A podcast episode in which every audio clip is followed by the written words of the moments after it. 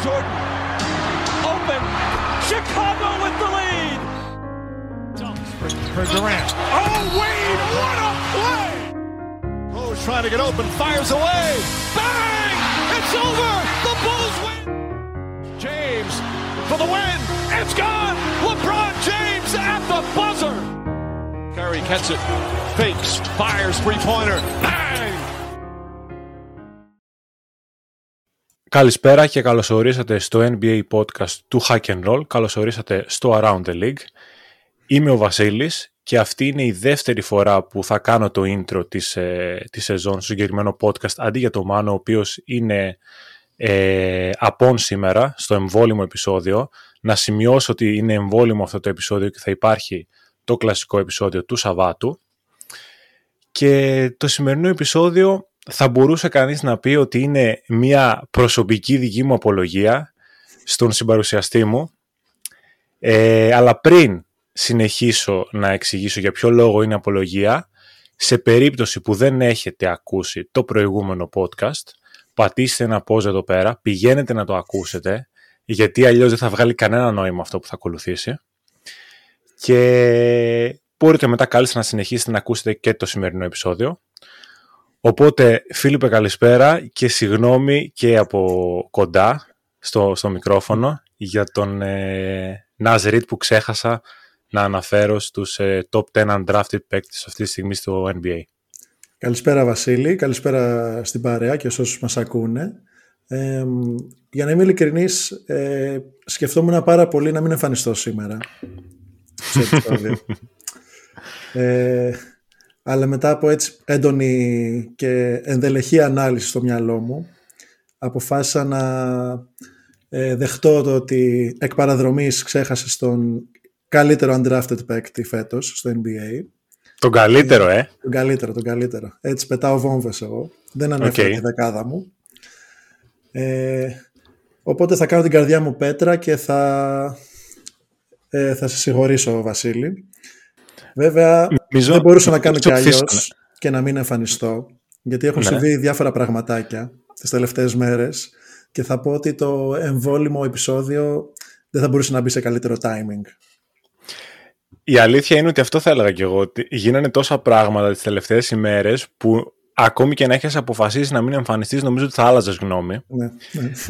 Και να πούμε εδώ πέρα στον κόσμο ότι αυτό το επεισόδιο είχε κανονιστεί εδώ και μερικές εβδομάδες χωρίς να ξέρουμε ότι αυτά που έγιναν τις τελευταίες ημέρες θα συμβούν. Οπότε είναι ε, η κατάσταση που τα γεγονότα έρχονται και βρίσκουν εμάς και όχι το αντίθετο.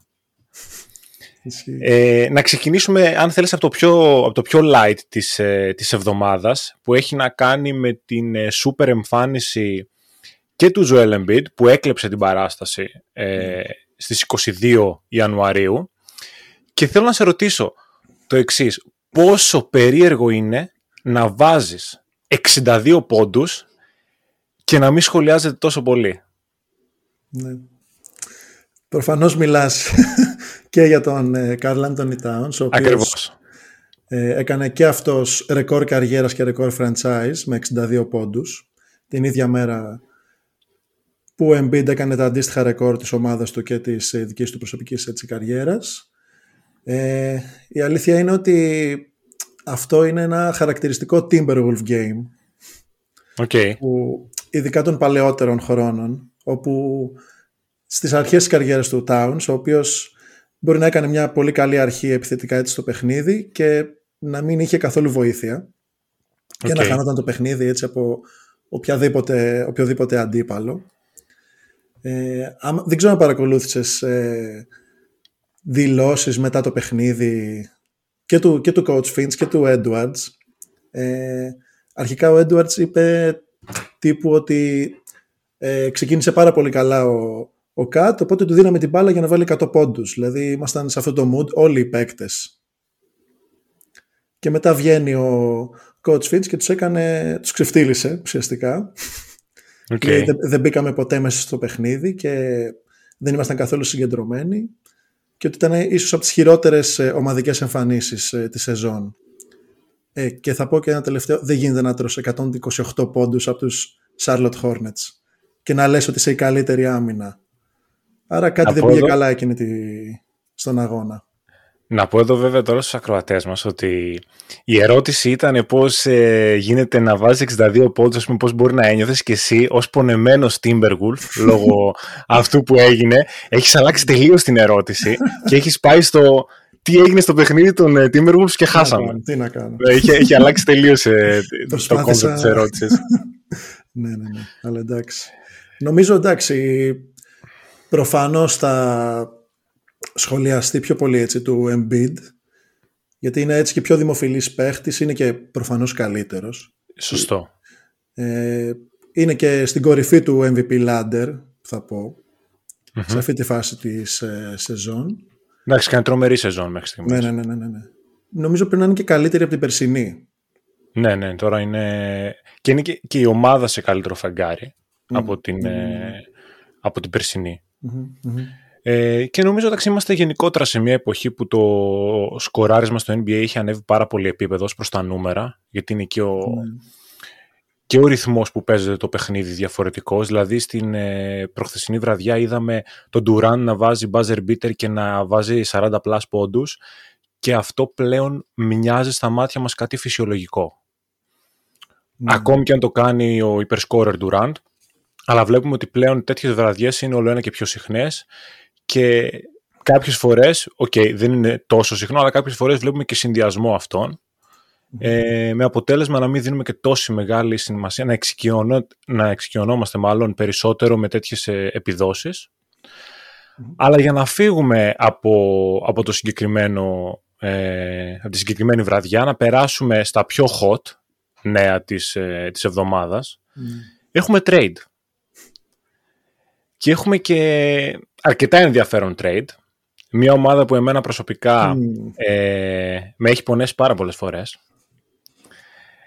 Ε, θα ήθελα να σου δώσω πρώτα την μπάσα να σχολιάσεις εσύ πριν πάρω εγώ το δικό μου take, γιατί ε, εκ των πραγμάτων το επόμενο take για το επόμενο θέμα θα είναι δικό μου πρώτα 100%. Εννοείται. Οπότε πάρε, πάρε το take το δικό σου. Αν θέλεις ανέφερε και το trade και παμε να δούμε πώς το είδες. Λοιπόν, ε, χθες το απόγευμα έγινε ένα trade ανάμεσα στους ε, Charlotte Hornets και τους Miami Heat όπου ε, άλλαξαν ομάδες ο Λάουρι με τον ε, Rozier και μαζί με τον ε, Λάουρι πήγε και ένα pick πρώτου γύρου ε, νομίζω ή το 2027 ή το 2028. Το 27. Protected το 27. Αυτό έχει κάποια protections παραπάνω. Ε, θεωρώ ότι είναι win-win και για τις δύο ομάδες αυτή η κίνηση. Από τη μια πλευρά έχουμε τους, ε, τους Hornets οι οποίοι ε, παίρνουν ένα expiring συμβόλαιο στον, Michael, στον ε, Kyle Lowry ε, το οποίο πιθανότατα μπορεί να τον μετακινήσουν με κάποια ακόμα ανταλλαγή ή να τον κάνουν buyout. Πολύ πιθανό. Ή μπορεί να μάθει στον ε, Λαμέλο πώς να πέφτει για charge. Υπάρχει και αυτό. Αυτό θα, ήταν, αυτό θα ήταν πολύ... Εγώ αυτή την εκδοχή θέλω να ακολουθήσω. Να μάθει στο Λαμέλο πώς να πέφτει για charge. OK, okay, OK. Okay. Οπότε έχουμε αυτό και υπάρχει και το first round pick προφανώς που έχει πάρα πολύ αξία και βλέπουμε και από ό,τι διάβασα κιόλας ότι η διάθεση της ομάδας είναι να μαζέψουν όσα περισσότερα assets μπορούν. Δεν θεωρείς ότι θα μπορούσαν να πάρουν περισσότερα ανταλλάγματα για τον παίκτη που δώσαν, ειδικά με τη σεζόν που κάνει φέτος; Ε, δεν ξέρω, δεν ξέρω. Ε, νομίζω ότι είναι, ειδικά το pick, είναι λίγο παραπάνω από ό,τι περίμενα να πάρουν όντως. Δηλαδή και first round pick και με protection είναι, δεν ξέρω αν είναι αυτή η τιμή του Rozier, θεωρώ. OK. Okay. Okay, δηλαδή πιστεύεις ότι μπορεί να είναι και λίγο ε, αρκετά αυτά που δώσανε οι, οι Miami Heat; Ναι, θα μπορούσαν να δώσουν πολλαπλά pick δεύτερου γύρου για παράδειγμα. Οκ. Νομίζω ότι αυτό το, το κάναν περισσότερο ε, για να έχουν τη δυνατότητα να πάνε και για κάποια άλλη κίνηση στο μέλλον. Ναι. Ε, να κρατήσουν δηλαδή αυτό το, το αντάλλαγμα. Ναι. Για τους Heat πώς το βλέπεις; Ναι. Ε, μου άρεσε αρκετά η προοπτική έτσι, του Ροζίερ στην επίθεση ε, του Μαϊάμι, η οποία έχει αρκετά προβλήματα φέτος. Είναι η 20η τελευταία φορά χθες δηλαδή που το έλεγξα. Οπότε θα τους δώσει ένα αρκετά καλό boost. Ε, το είχα στο μυαλό μου είναι ένας συνδυασμός ε, Robinson και Hero. Δηλαδή αν μπορείς να πάρεις κάποια στοιχεία και από τους δύο παίχτες okay. και να τα βάλεις. Σαν να βγαίνει λίγο ο Rozier ε, από αυτό το κομμάτι. Είναι πολύ καλός και on ball και off ball θεωρώ. Ε, και όπως είπες και εσύ πριν κάνει σεζόν καριέρας. Είναι πολύ καλός στο σκοράρισμα και στη δημιουργία. Αυτό ήθελα να προσθέσω, αλλά το mm είπες. Έχει βελτιώσει αρκετά και το playmaking του. Ε, και νομίζω ότι έκανε το αγροτικό του τρία-τέσσερα χρόνια στο, στη Σάρλοτ, πήρε τα λεφτάκια του και τώρα πάει Ξέρεις να παίξει competitive basketball. Για πες. Είναι λίγο περίεργη η περίπτωση του Ροζιέρ. Πριν πάρω το δικό μου take για το πώς βλέπω το συγκεκριμένο trade, ο Ροζιέρ έχει παίξει competitive basketball το 16 με 19 που είναι στη Βοστόνη. Έχει μια εμπειρία από playoffs και μετά κάνει όπως λες το αγροτικό του για να πάρει ναι. τα λεφτα Οπότε θεωρώ ότι δεν είναι τόσο περίπτωση παίκτη που ξαφνικά στα 29 του, γιατί νομίζω τόσο είναι ο Ροζίερ, ξαφνικά πηγαίνει σε ομάδα που μπορεί να κάνει contending και περιμένουμε να τον δούμε αν μπορεί να προσαρμοστεί. Νομίζω ότι θα μπορέσει να προσαρμοστεί πιο εύκολα. Γι' αυτό, mm. χρησιμοποιώντας αυτή τη γέφυρα, θα πω ότι εμένα μου αρέσει πάρα πολύ η κίνηση. Νομίζω ότι είμαι αρκετά πιο ενθουσιασμένος από ότι εσύ με την κίνηση του που κάνανε οι hit. Θεωρώ ότι δεν δώσαν πολλά πράγματα. Δηλαδή, ο, ο Λάουρι που δίνουν είναι ένας bench παίκτης που έχουν. Τελεία. Δηλαδή, έχουν πάρα πολλές επιλογές. Εκεί πέρα έχουν βάθος. Δεν νομίζω ότι θα τους λείψει καθόλου ο Λάουρι. Και στη θέση του βάζουν mm. έναν πάρα πολύ καλό σκόρερ που νομίζω ότι οι Heat μπορούν να τον αξιοποιήσουν ίσως και καλύτερα από οποιαδήποτε άλλη ομάδα. Mm.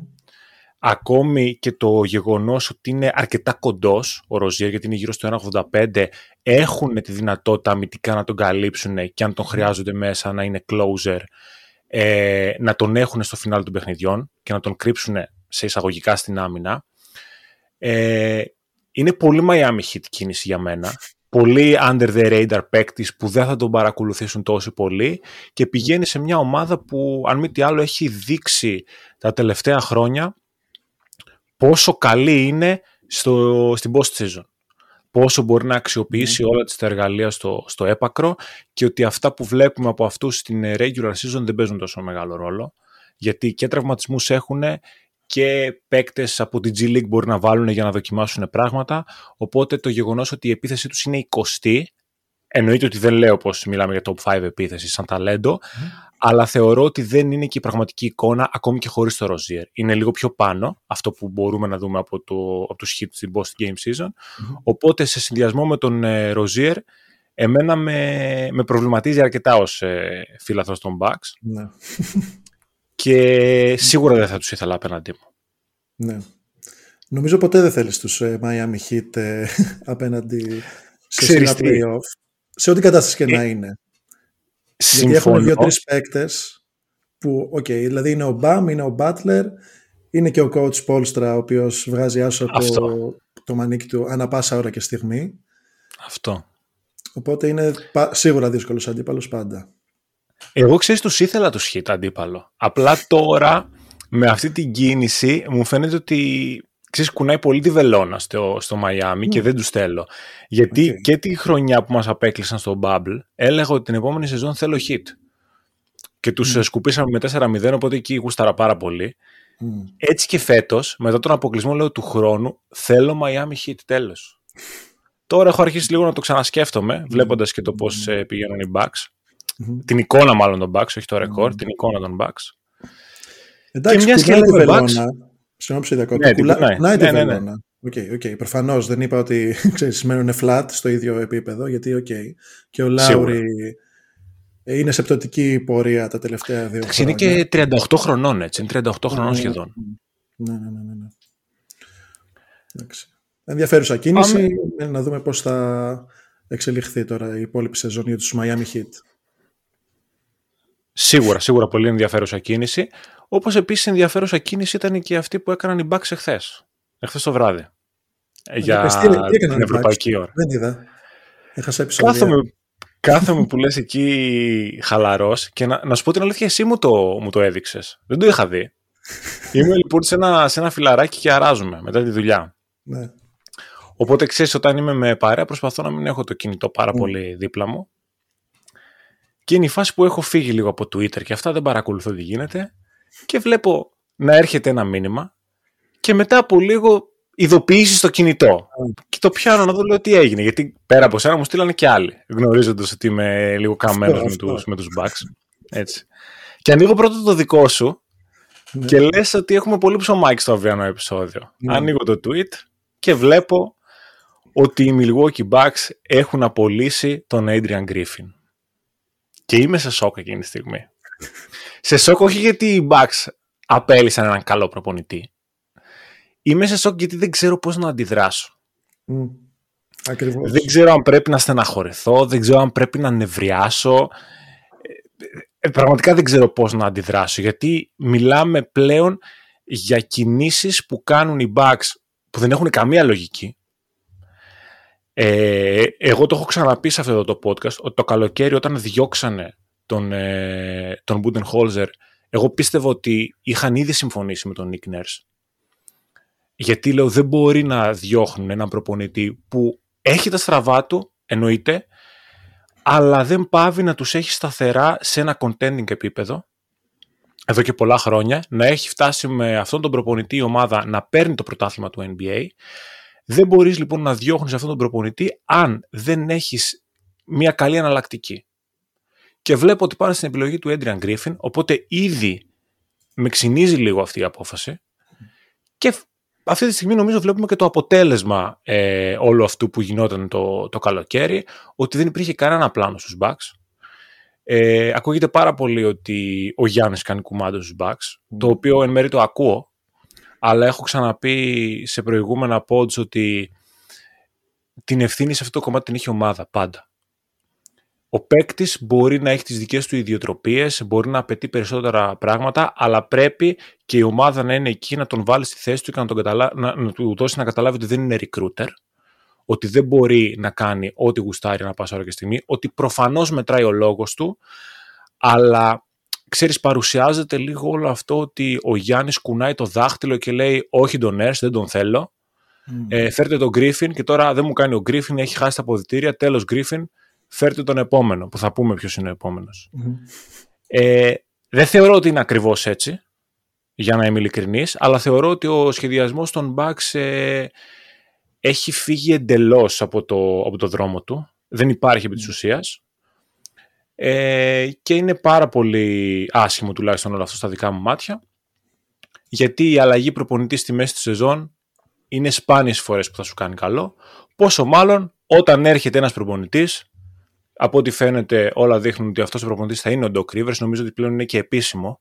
Ναι, ναι, ναι. Είχε βγει η ανακοίνωση. Το ξέραμε από το πρωί είναι η αλήθεια, αλλά πλέον είναι και επίσημο ότι ο Doc Rivers θα είναι ο προπονητής των ε, Bucks. Πόσο μάλλον λοιπόν όταν ο νέος προπονητής είναι ένας coach ο οποίος έχει αμφισβητηθεί τα τελευταία χρόνια. Ε, τώρα αν είναι καλύτερη περίπτωση από τον Griffin ή όχι, εγώ πιστεύω ότι μάλλον είναι καλύτερη περίπτωση. Αλλά και πάλι δεν είναι η λύση που θα ήθελα εγώ για την ομάδα των Bucks για να φτάσουν στο πρωτάθλημα. Γιατί το ρόστερ που έχουν θεωρητικά είναι ρόστερ που πρέπει να πάρει το πρωτάθλημα. Ε, δεν ξέρω εσύ πώς τη βλέπεις τη συγκεκριμένη κίνηση. Ναι. Ε, ομολογώ ότι η αντίδρασή μου ήταν αντίστοιχη με τη δική σου. okay. δεν, είχα, δεν είχα την να πω, είχα μείνει άφωνος πραγματικά. Γιατί δεν, στο μυαλό μου δεν βγάζει καθόλου νόημα. Η απόλυση. Ναι, ναι. ναι. Okay. Όπως είναι τα πράγματα τώρα ε, μέσα στη σεζόν, όπως τα παρακολουθούσα μέχρι στιγμής, άσχετα το ότι βγήκανε και μαθευτήκανε πράγματα μετά ότι ουσιαστικά έχει χάσει τα αποδητήρια και ξέρεις, δεν τον ακολουθούσαν οι παίκτες και κάτι τέτοια ναι. πράγματα ε, είχα ακούσει. Και εγώ στο το καλοκαίρι είχα έτσι ξυνήσει με την επιλογή από την άποψη ότι δεν είναι καθόλου proven προπονητής. Είναι η πρώτη χρονιά που ήταν ως head coach και ανέλαβε ένα πολύ δύσκολο project. Ε, επίσης φεύγει έχοντας το δεύτερο καλύτερο ρεκόρ στην Ανατολή, 30-13 αν δεν απατώμε. Ε, Σωστά, ναι. και fun fact, ε, έχει το τέταρτο καλύτερο ρεκόρ ε, προπονητή head coach στην ιστορία του NBA. Εγώ είχα πει στο... Ναι, ναι, ναι, ναι. ναι. Ε, okay. είχα, είχα πει στο... Είχαμε πει στο Overreact ότι είναι ο καλύτερος προπονητής ever. Είχε κερδίσει ένα match στην αρχή της σεζόν. Και είχε το 100%. Σωστός. Ναι, σωστός. Ο καλύτερος προπονητής ever. Ε, anyway. Ε, αυτό τώρα μου έκανε αυτό πάρα πολύ εντύπωση. Αλλά δεν ξέρω. Έφταιγε αποκλειστικά αυτός για την εικόνα της ομάδας. Τι καλύτερο, τι πολύ καλύτερα θα μπορούσε να έχει κάνει. Γιατί το ομολογουμένως το μεγαλύτερο πρόβλημα της ομάδας ήταν το αμυντικό κομμάτι. Ακριβώς. Αλλά όταν σου φεύγει, εντάξει όχι ο καλύτερος, ο δεύτερος καλύτερος ο αμυντικός, πάνω στον οποίο έχει σχεδιάσει όλο σου το αμυντικό scheme, γιατί ξέρουμε ότι παίζουν, παίζανε drop οι, οι Σου φεύγει όμως ο καλύτερος περιφερειακός αμυντικός. Ακριβώς, ακριβώς. Έφυγε και, εντάξει, θα ήταν πολύ χρήσιμος ο Τζεβόν Κάρτερ, που είναι πάρα πολύ okay. καλός ε, περιφερειακά στην άμυνα. Έφυγε, νομίζω, ως free agent, δεν τον κρατήσανε καν. Ναι. Ε, ναι, όλοι οι παίκτες οι, οι, πιο έμπειροι γίνονται ένα χρόνο μεγαλύτεροι, άρα ξέρεις, χάνεται σιγά σιγά και η προσήλωση ή η ικανότητα στην άμυνα. Ε, δεν, νομίζω να μπορούσε να έχει κάνει κάτι πάρα πολύ καλύτερα στο αμυντικό σκέλος. Επιθετικά, OK, okay, έχεις το ταλέντο, δηλαδή θα δουλέψει. Θεωρώ. Ξέρεις τι γίνεται. Δεν νομίζω ότι το πρόβλημα είναι τόσο το ρεκόρ της ομάδας. Και δεν νομίζω ότι ούτε καν καλά-καλά η εικόνα της ομάδας. Έχει να κάνει περισσότερο με την εμπιστοσύνη που... Μάλλον με τη σχέση που έχτιζε με τους παικτες Νομίζω ότι αυτό οδήγησε στην, ε, στην ναι, ναι, απόλυση. Ναι. Ότι ε, Τώρα δεν θα μπω πάλι στη διαδικασία να πω ότι ο Γιάννης τον έφαγε, γιατί ξέρεις, είναι λίγο βλακίες αυτά στα δικά μου τα, στα δικά μου τα ναι. μάτια. Προφανώς η γνώμη του Γιάννη θα μέτρησε περισσότερο, εννοείται, αλλά δεν λειτουργούν έτσι οι ομάδες, ξαναλέω, φέρνω αυτόν, τον ξαναδιώχνω κτλ. Νομίζω ότι ε, ακόμη και από το καλοκαίρι αυτό που είχε γίνει με τον Τέρι Στότς άρχισε κάπως να σπάει το γυαλί. Ήταν η αρχή του κακού αν θέλεις στο ναι. κλίμα που υπάρχει μέσα στην ομάδα και αυτό ενδεχομένως δεν έφυγε και ποτέ. Δηλαδή εγώ είδα τους Bucks που κι άλλες χρονιές μπορεί να κοντράρονται από πιο μέτρηση, από κακές ομάδες. Για παράδειγμα, δύο σερή παιχνίδια τώρα παίζουν με τους Pistons, τους κερδίζουν, αλλά στην άμυνα πραγματικά είναι πάρα πολύ κακοί, τρώνε 120-130 πόντους και είναι ντέρμπι το παιχνίδι και βλέπω πάρα πολλά νεύρα από τους ε, Bucks για για την εικόνα τους αν θέλεις. Για... Mm. Δεν ξέρω από πού πηγάζουν αυτά τα, τα νεύρα ακριβώς. OK, okay, δεν είναι καλή η αμυντική τους εικόνα, αλλά από τη στιγμή που η ομάδα κερδίζει, έχεις το περιθώριο να τη βελτιώσεις. Έχεις το περιθώριο να κάνεις κάποια κίνηση. Δηλαδή, φέρνοντα τον, τον Rivers αυτή τη στιγμή, δεν βελτιώνεις την αμυνά σου. Καταλαβες. Ναι, δεν ναι, έφερες τον Καρούσο, παράδειγμα, ή δεν έφερες τον Ντουζόν Τεμάρη ή κάποιον άλλον για να βελτιώσεις ε, και την ε, μπροστινή αμυντική σου γραμμή, φέρνει έναν προπονητή όπου θα παίξει με τα ίδια εργαλεία. Δεν θα κάνει ξαφνικά μαγικά. Mm. Τον καλύτερο προπονητή όλων των εποχών να φέρεις δεν θα κάνει ξαφνικά μαγικά. Οπότε νομίζω ότι δεν έχει να κάνει τόσο πολύ με την, ε, με την εικόνα των Bucks, η οποία είναι συγκεκριμένη. Έχει να κάνει με αυτό το, το εξωαγωνιστικό κομμάτι. Ναι, Εκεί αυτή... ίσως ε, ήταν προβληματική η κατάσταση με τον Γκρίφιν. Mm-hmm. Από την αρχή της σεζόν υπήρχε έτσι ένα σύννεφο πάνω από την ομάδα έτσι, αμφιβολίας, ε, αστάθειας. Δηλαδή από την αρχή της σεζόν υπήρχε αυτό.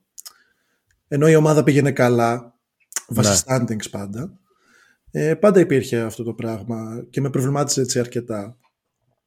Ξέρεις τι γίνεται, νομίζω ότι επειδή πήγε ο Λίλαρντ ε, δίπλα στο Γιάννη, που είναι στο prime εκθετικά οι απαιτήσεις. Ναι, όλοι περιμέναν ότι θα μπουν mm. μέσα και θα κάνουν 82-0. Mm. Που δεν λειτουργεί έτσι ακριβώς. Ναι, ναι, ναι. Και επειδή ξέρεις είχαμε χτίσει όλοι μας ε, αυτό το hype ότι αυτό το pick and roll δεν θα πιάνεται και δεν ξέρω και εγώ τι άλλο και ξαφνικά είδαμε να μην παίζεται και τόσο πολύ λέμε τι γίνεται εδώ πέρα; Γιατί δεν τους βάζεις να παίξουν pick and roll; Ναι. Δεν λέω ότι ο Γκρίφιν είναι ούτε καν καλός προπονητής αλλά ξέρω εγώ έχεις παίξει 43 παιχνίδια και είσαι στο 30-13 έχοντας δείξει πολύ κακή εικόνα σε κάποια μάτς, έχοντας δείξει όμως και καλή εικόνα σε κάποια άλλα μάτς, υπάρχει αστάθεια. OK. Okay. Εγώ έτσι και εγώ το έχω ξαναπεί, δεν περίμενα φέτος οι Bucks να πάνε πάρουν το πρωτάθλημα. Για μένα θα είναι περισσότερο έκπληξη αν οι Bucks πάνε πάρουν το πρωτάθλημα. Δηλαδή χρειάζεται και ο προπονητής mm. το χρόνο του να παίξει μια ολόκληρη σεζόν με την ομάδα, να καταλάβει τα, τα κουσούρια της, να δει τι μπορούμε να διορθώσουμε και που πρέπει να εστιάσουμε και του χρόνου να μπει στα playoffs, γιατί εντάξει, εκ των πραγμάτων θα μπει στα playoffs, ενδεχομένως να περάσει και ένα-δύο γύρους, να πάρει και αυτή την playoff εμπειρία και του χρόνου να είναι πολύ διαφορετικά τα πράγματα. Okay. Έρχεται το βέβαια παράθυρο για πρωτάθλημα είναι πάρα πολύ μικρό. Είναι τρεις σεζόν. Φέτος και άλλες δύο. Άρα, Άρα πρέπει να πηγαίνεις κάθε σεζόν με αυτό το στόχο. Σίγουρα. Έτσι δεν είναι; Σίγουρα, συμφωνώ. Απλώς εφόσον το παράθυρο για το. Ξέρεις τι γίνεται. Το παράθυρο δεν έκατσε, πιστεύω, συγκυριακά. Δεν, δεν χτίστηκε από την αρχή. Mm. Γιατί γίνεται η απολυση έρχεται ο Γκρίφιν και το trade του Lillard γίνεται μήνες μετά. Δεν έγινε το ανάποδο, γιατί ναι. και, και ανανεώνει και στο μεσοδιάστημα ο Γιάννης. OK. Okay. Αυτό νομίζω είναι που μας κάνει όλα αυτά τα γεγονότα τα οποία δεν θεωρώ ότι σχεδιάστηκαν από τους Bucks. Συγκυριακά έκατσαν όλα αυτά μαζί. Οδήγησαν στους πάντες να λένε ότι η ομάδα για τα επόμενα τρία χρόνια θα πάει να χτυπήσει το πρωτάθλημα. Ναι, το θέμα είναι αν μπορεί κιόλας να το κάνει εκ των πραγμάτων. Άμα πιστεύω εγώ ότι ήξεραν ότι ο Γιάννης θα ανανεώσει και ήξεραν ότι ο Λίλαρτ θα έρθει στην ομάδα, ενδεχομένως να μην είχαν διώξει και τον ε, Χόλζερ. Να πηγαίναν με τη σταθερά που είχαν mm. σαν προπονητή με ένα πιο ποιοτικό ρόστερ επιθετικά, που θα μπορούσε, επειδή ο Μπαντ είχε μάθει να παίζει και με το drop στην άμυνα και να κάνει διάφορα αμυντικά tricks, να καλύψει αυτήν την ε, πιο περιορισμένη, ας πούμε, αν θέλεις, αμυντική περιφέρεια που έχουν οι Bucks σε σχέση με τα προηγούμενα χρόνια και να είναι σταθερά καλή ομάδα. Δεν θα πήγαιναν, θεωρώ, σε απόλυση. Okay. Οπότε νομίζω ότι έγινε τελείως ανοργάνωτα όλο αυτό. Τώρα ο, ο Rivers ο οποίος έρχεται σίγουρα έχει πολύ περισσότερη εμπειρία, ναι. να το συζητάμε. Πολλές ε, αποτυχίες στην πλάτη του, αν μπορούμε να χρησιμοποιήσουμε αυτή τη λέξη, ναι. που θεωρώ ότι στη συγκεκριμένη περίπτωση μπορούμε να τη χρησιμοποιήσουμε. Έχει διαχειριστεί πολύ ταλαντούχα ρόστερ, δεν θεωρώ ότι έχει κάνει τόσο κακή δουλειά όσο διαφημίζεται ότι έχει κάνει. Απλά νομίζω ότι μετα... επειδή τρεις φορές του έχουν γυρίσει τη σειρά από 3-1, νομίζω ότι του έχει κολλήσει αυτή η ρετσινιά. Δεν είναι τόσο mm. κακός προπονητής. Έχει βγει μυρωδιάς, να το πούμε έτσι τώρα, ομά, ότι τον έχει βγάλει ναι, ναι, ναι. μυρωδιά. Αλλά είναι, είναι, είναι, είναι καλός προπονητής, εντάξει, κακά τα ψέματα. Απλώς, ε, ναι, είναι κάποια πρόσφατα αποτελέσματα που έχει φέρει στην post season που του έχουν βγάλει αυτό το όνομα έτσι. Βέβαια έχει διαχειριστεί και αυτός, ε, όπως είπες, πολύ ταλαντούχες ομάδες, πολύ έτσι έντονες ε, προσωπικότητες. Και ναι, αυτό. Πιστεύω, ναι, σίγουρα είναι καλύτερος από τον Γκρίφιν προφανώς. Απλά δεν ξέρω τι να περιμένω τώρα. Τώρα με προβλημάτισες ότι ξέρεις ε, ότι δεν είμαστε για πρωτάθλημα. Γιατί εγώ είχα Θεωρητικά οι Bucks... το παράθυρο αυτό που σου είπα πριν. Πάμε για πρωτάθλημα τώρα. Ξέρεις τι γίνεται. Δεν, δεν είναι ότι δεν είναι ο στόχος το πρωτάθλημα. Εγώ με βάση τη δική μου λογική θεωρώ ότι οι Bucks δεν είναι έτοιμοι για το πρωτάθλημα. πιο έτοιμες ομάδες, αυτό λέω. Οι Celtics mm είναι πιο έτοιμοι, πιο παιγμένοι. Ε, κάνανε πιο ε, στοχευμένες προστίκες στο ρόστερ τους, στις αδυναμίες τους έχουν τον προπονητή ο οποίος είναι δεύτερη χρονιά στην ομάδα και πλέον παίζει με διαφορετική εμπειρία κι αυτός το ρόστερ. Από την άλλη έχει τον Denver απέναντι το οποίο είναι ομάδα που παίζει ρομποτικά στον αυτόματο πάρα πολύ καλά. Οι Sixers δουλεύουν πάρα πολύ καλά και αυτοί γιατί ναι μεν καινούργιο προπονητή αλλά το ρόστερ πλην του Harden ο οποίος πιο πολύ προβλήματα δημιουργούσε στο συγκεκριμένο franchise έφυγε και φαίνεται ότι όλα σιγά σιγά έχουν αρχίσει να ρολάρουν. Ο Μάξι παίρνει αυτό στο δικό του το, ε, το μερίδιο πούμε, στην επίθεση που του αναλογεί. Mm. Τέλος πάντων, ναι, τώρα είναι πολλά τα παραδείγματα για να μην το ξεφύγουμε. Θεωρώ ότι είναι καλύτερος προπονητής από τον Γκρίφιν. Δεν ξέρω τι μπορεί να φέρει μέσα σε μισή σεζόν. Αυτό είναι το, το ερωτηματικό για μένα. Ε, να δούμε αν θα γίνει και κίνηση. Ισχυρίζω ότι θα γίνει κίνηση. Θα τα, θα τα συζητήσουμε και σε επόμενα podcasts Και να το κλείσουμε καλύτερα εδώ το θέμα, γιατί το βασικό κόνσεπτ του επεισοδίου, αυτή όπως καταλάβετε ήταν η επικαιρότητα, απλά ήταν αρκετά hot. το βασικό κόνσεπτ του επεισοδίου σήμερα, α, πριν περάσω στο βασικό κόνσεπτ του επεισοδίου, έχω το εξής, ε, όχι take, ε, να σου βάλω το εξής δίλημα. Ναι. Θεωρείς πιο πιθανό φέτος η Orlando Magic να φτάσουν στους τελικούς στο NBA ή και θα σου πω γιατί το ρωτάω αυτό το δίλημα ή οι Milwaukee Bucks με τον Doc Rivers στο τιμόνι τους να κερδίσουν στον πρώτο γύρο τους Orlando Magic στο δεύτερο γύρο τους Sixers στον τρίτο γύρο τους Celtics και στον τελικό τους Clippers και να πάρουν το πρωτάθλημα και να βγαίνει σε, όλα, σε όλες τις εκπομπές την επόμενη μέρα ο Rivers και να, και να γυρίζει στους, σε όλους τους hater και να λέει πώς σας γλέντισα έτσι. Ποιο σενάριο θεωρείς πιο πιθανό; Το πρώτο. Έγινε πάρα πολύ ειδικό. Αλλά δεν το είχα σκεφτεί, δεν το είχα σκεφτεί. Φανταστικό. Και εγώ το πρώτο θεωρώ πιθανότερο, αλλά θα ήθελα πάρα πολύ να δω το δεύτερο. Καλά, θα ήταν. Αυτό θα λέγεται για χρόνια. Δεν θα συζητιέται κάτι άλλο στο NBA, άμα γίνει αυτό. Πραγματικά. Ναι, γιατί ναι, για όσους νομίζω δεν το κατάλαβαν, ε, είναι και οι τρεις ομάδες οι προηγούμενες που έχει κοουτσάρει ο Rivers. Αυτό, και οι τέσσερις. Ναι. Και οι τέσσερις και, οι Magic μέσα. Μπράβο, μπράβο, ναι. Ξεκίνησε από τους Magic, μετά ήταν στους Celtics, μετά ήταν στους Clippers και έκλεισε στους ε, Sixers. Ναι, ναι, ναι. ναι. ναι και οι μοναδικές ομάδες. Δεν είναι ότι υπάρχει και κάποια άλλη που απλά δεν χωρούσαν ε, ε, ναι. λόγω των γύρων. Που χρειάζεται. Είναι και οι μοναδικές ομάδες. Ταιριάζει απόλυτα. Ναι, ναι, ναι. ακραίο, ακραίο. Λοιπόν, να περάσουμε στο κυρίως πιάτο του σημερινού επεισοδίου. Πριν περάσουμε όμως αυτό, κεράστε μας ένα καφέ στο Buy Me a Coffee, γιατί βλέπετε εδώ πέρα τι κάνουμε. Κάνουμε εμβόλυμα επεισόδια για εσάς. Εμβόλυμα επεισόδια. Αυξάνεται το content. Προσαρμοζόμαστε στις εξελίξεις αλλά είχαμε ξέρεις, σχεδιάσει να πούμε και βγήκαμε λίγο off track, αλλά θα τα καταφέρουμε. Και, και να πω και κάτι. Κεράστε και κάποιου καφέδες μόνο για τον Φίλιππο για να δεχτεί τη συγνώμη μου γιατί τον βλέπετε, είναι λίγο πεσμένος, δεν είναι με πολύ διάθεση. Ναι. Κανονικά ήθελα να μην έρθει.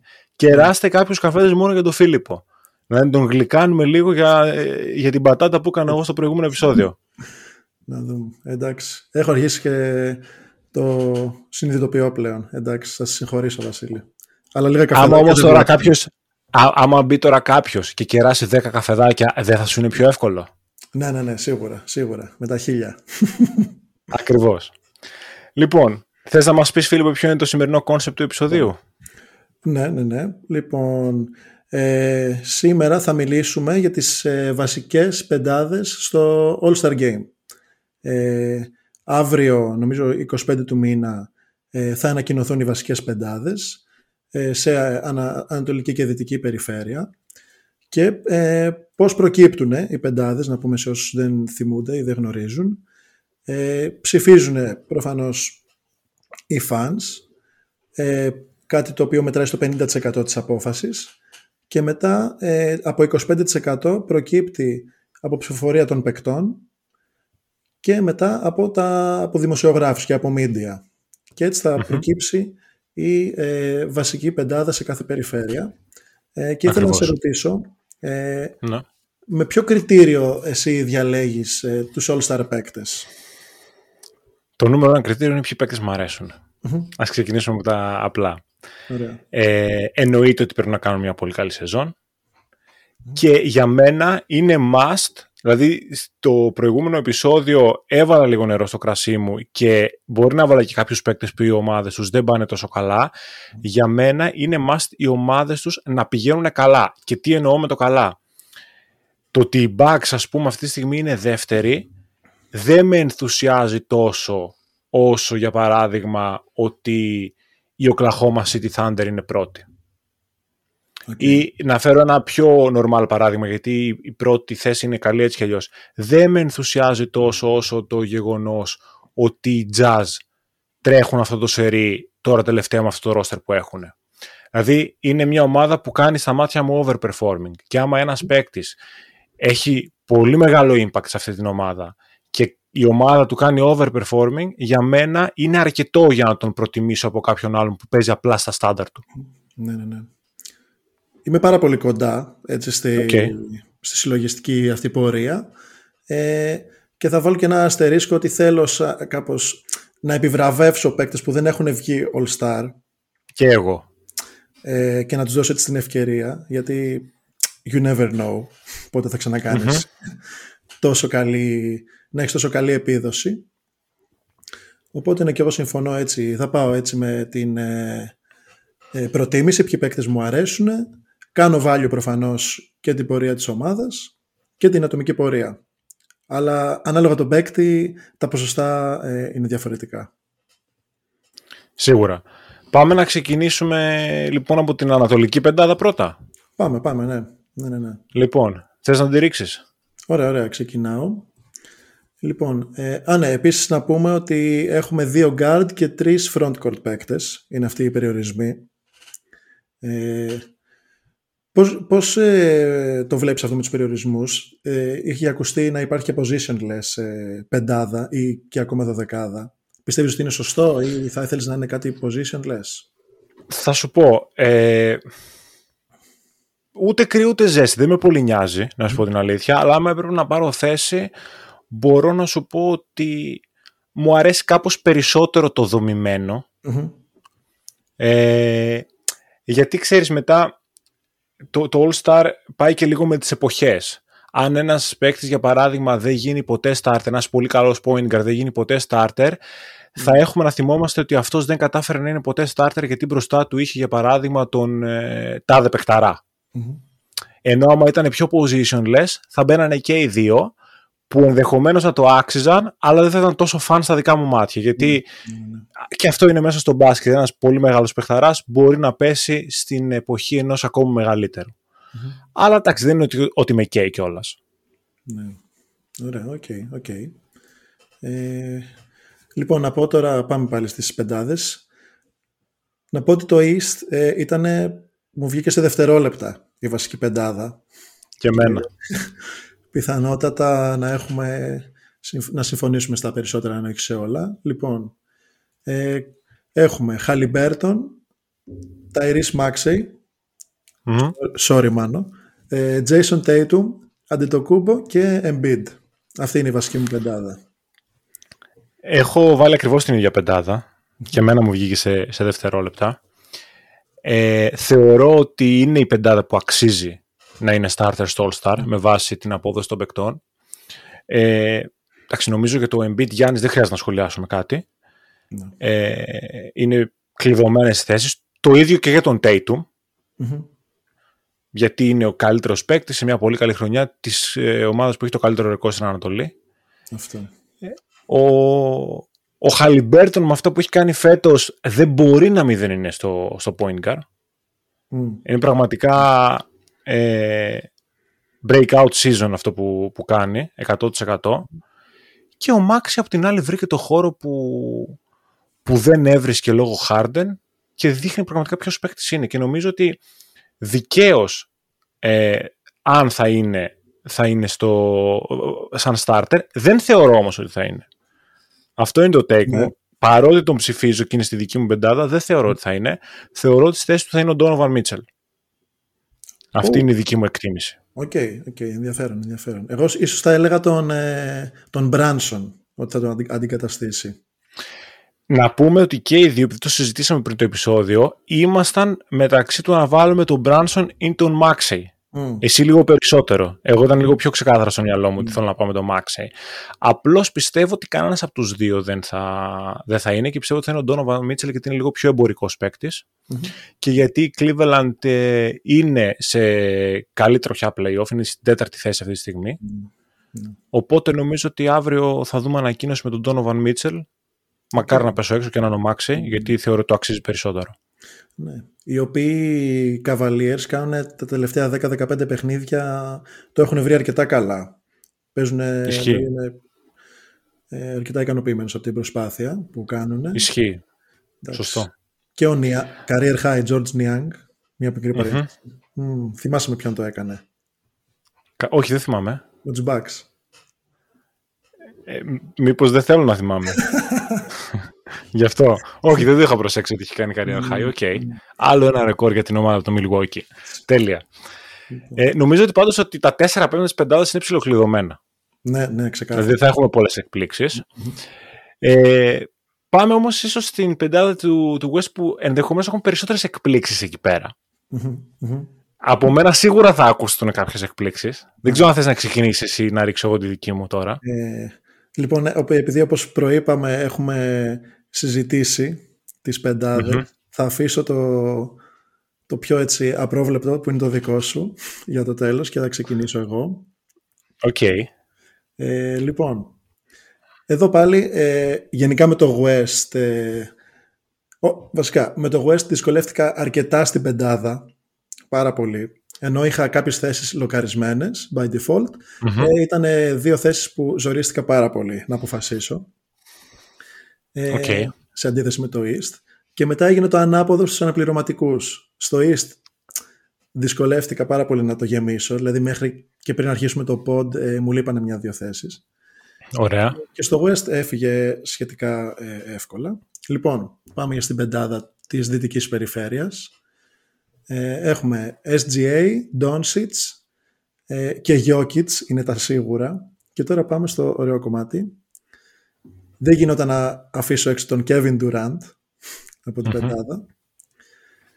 Και θα το συμπληρώσει ε, το ρομπότ Kawhi Leonard. Αυτή είναι η πεντάδα μου για τη δυτική περιφέρεια. Ok. Okay. Έχεις πάει δηλαδή σε μια... Εντάξει, έχεις πολύ μεγάλα ονόματα μέσα. Δεν βλέπω έκπληξη ιδιαίτερα στη δική σου την πεντάδα. Σε αντίθεση με τη δική μου. Ναι. Όπου έχω πετάξει έξω και τον Durant και τον Leonard. Έχουμε τρεις ίδιους. Έχω βάλει τον SGA, έχω βάλει τον Doncic και έχω βάλει και τον Jokic. Δεν γίνεται αυτοί οι τρεις να μην δεν είναι ναι, στην ναι. πεντάδα. δηλαδή είναι έγκλημα να μην είναι αυτοί οι τρεις. Και τώρα, στις άλλες δύο θέσεις έχω κουμπώσει τον Λάουρι Μαρκάνεν, που θεωρώ ότι σίγουρα θα είναι All-Star. Δεν θεωρώ σε, σε καμία περίπτωση ότι θα είναι starter, αλλά πιστεύω ότι θα είναι All-Star. Okay. Και έχω βάλει και έναν παίκτη, ο οποίος υπάρχει πιθανότητα να μην είναι καν All-Star. Έχω βάλει τον, τον Alperen Sengun. Ο βασικό. Ωραίο. Και πριν πέσουν οι ακροατές να με φάνε, να εξηγήσω. Πρώτα απ' όλα, παιδιά, το ξέρω ότι έχω μεγάλη καψούρα με τον συγκεκριμένο παίκτη.